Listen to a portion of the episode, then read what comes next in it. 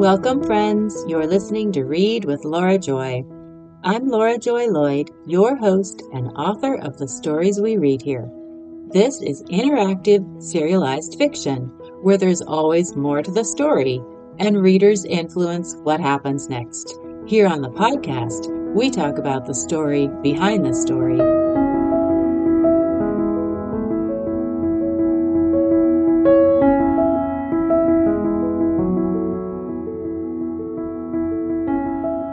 Today we'll be reading from the Wren Island series. This is part two, scene 18. When we last visited Wren Island, we discovered that the aunts, while trying to help around the house, had, well, been making things worse. And it became clear Allison had reached a tipping point. Now, Allison is going to face some difficult questions about her situation and herself. But remember, this is a story about second chances and friendship and hope. We'll read for about eight minutes. Afterward, stick around to find out how to make those delicious. Oops, maybe I should wait until after we read the scene to tell you about that. Here we go. The Wren Island series by Laura Joy Lloyd, Part 2, Scene 18. Before the sun was up the next morning, Allison pulled on her favorite vest, bright yellow with extra pockets in front, and an orange hat Aunt Shasta had knitted for her. She called Louise and snapped the leash on Lokita. In the rising light, she walked through the dune grass. At the beach, Louise took off, scattering seagulls. Lokita sniffed along the high tide line, tugging the leash in her excitement. Farther down the beach, Allison stopped and looked back at her beautiful home. Purchasing the house and property had felt like the right thing to do, partly because she'd known her mother would have loved it too. And if her mother were here, she'd be sharing the house with her sisters. More than anything, Allison wanted her aunts to know they were safe, loved, welcome. And her aunts were thriving on Wren. So why wasn't she? When she'd first settled on Wren, she had thrived.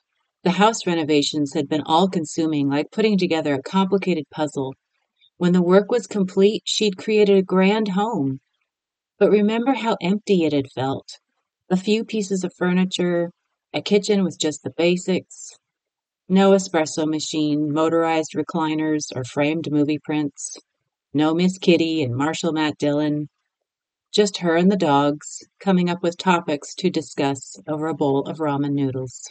She didn't miss that emptiness, but she did miss the independence, the sense of being an individual, not the help everyone needed or the answer to material problems, just her, Allison Theodore. These days, she was getting lost in all the clutter. Yes, that's exactly what it felt like. She called Louise, collected Lokita, and started back to the house. Oh, those broken window panes. Original to the house, the leaded, iron framed windows had survived all the renovations and who knows how many storms. But they couldn't survive Aunt Macy.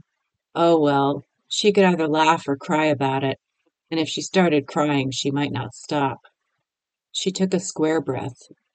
One, two, three, four breaths all around the corners. If the panes weren't replaceable, she'd leave them in place and learn to be okay with it. It was time to take a stand about the kitchen, though. Crumbs left on the counters, drip marks across the floors. At this rate, they were going to end up with an ant problem. Or would it be an aunt problem? Ha ha. Plus, she could never find anything because nothing was ever where it was supposed to be. One day last week, she'd come up with a solution. Labeled storage containers. Labeled shelves, too. First the kitchen, then the service entrance area. It was all going down as soon as Ralph delivered her supplies. Ralph and Hack arrived a couple hours later with three wheelbarrows of deliveries. While the aunts sorted through the packages, Allison headed to the garage to rearrange tools, because whenever Hack was around, the room temperature seemed to go up several degrees. Good thing he wasn't staying long on Wren. When the guys finally left, the aunts disappeared upstairs with their own deliveries, and Allison went to work organizing the kitchen. Cereal, rice, and beans went into clear, airtight containers. Same with the other dry goods.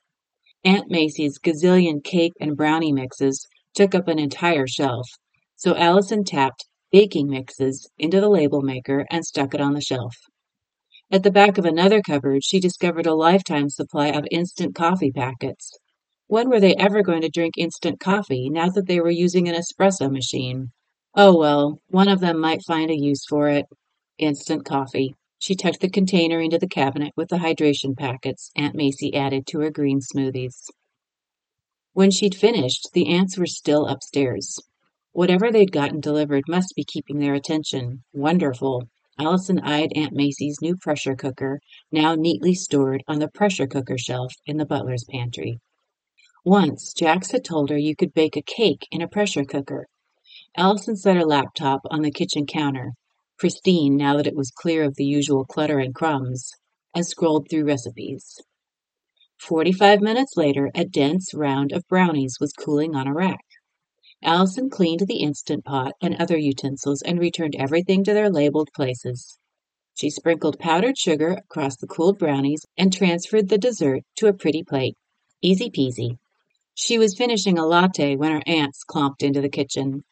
Say something, Allison. Aunt Amelia held up a cell phone. Did you get a phone? Allison laughed and waved into the camera. Hi, Aunt Amelia. Shasta helped me set it up. Aunt Amelia sank into a chair next to Allison and looked around. Where did everything go? Isn't this a kitchen? Aunt Macy poked through cabinets. Don't we look like professionals? Allison stood and joined her aunt. You like it? Do you think you can keep it this way? Of course I can keep it this way, Aunt Macy beamed. You'd better keep this kitchen clean too, Shasta. And if Ralph gets himself coffee, he'd better clean up after himself. Melia, it's okay if you make a mess. You can't help yourself.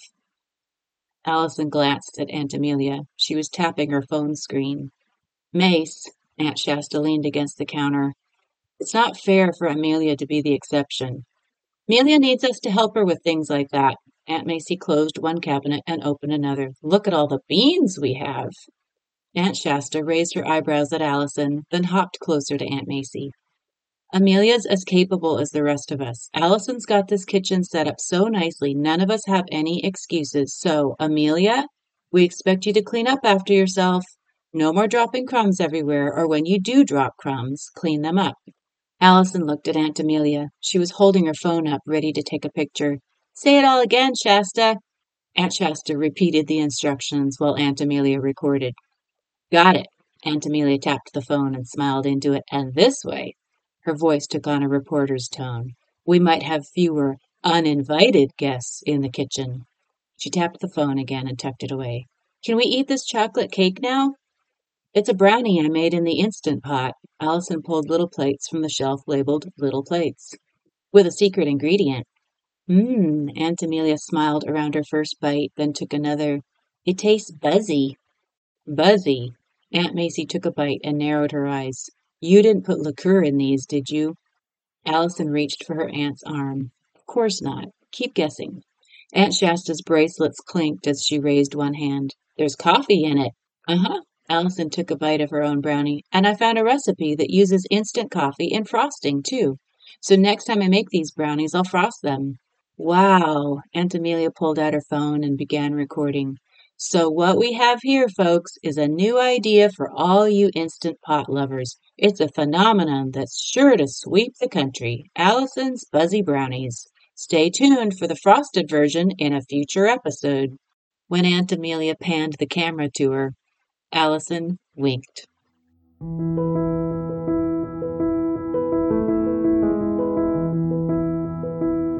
We just read from the Wren Island series, Part 2, Scene 18.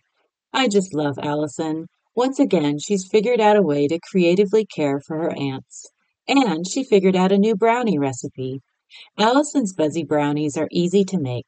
You'll find a link to the recipe in the show notes. If you make a batch, send me a picture. I'd love to know how they turn out.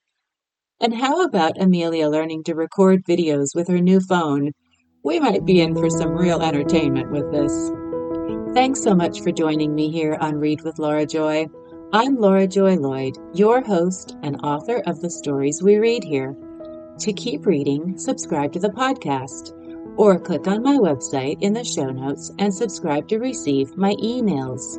You'll be the first to read new installments of the Wren Island series, and you'll be included in a bunch of other fun stuff too, like real time, behind the scenes peeks at the developing story, invitations to influence what happens next, and you'll be right there with me in those special moments when real life inspires a story. This is interactive serialized fiction. There's always more to the story, and readers influence what happens next. Thanks for reading with me.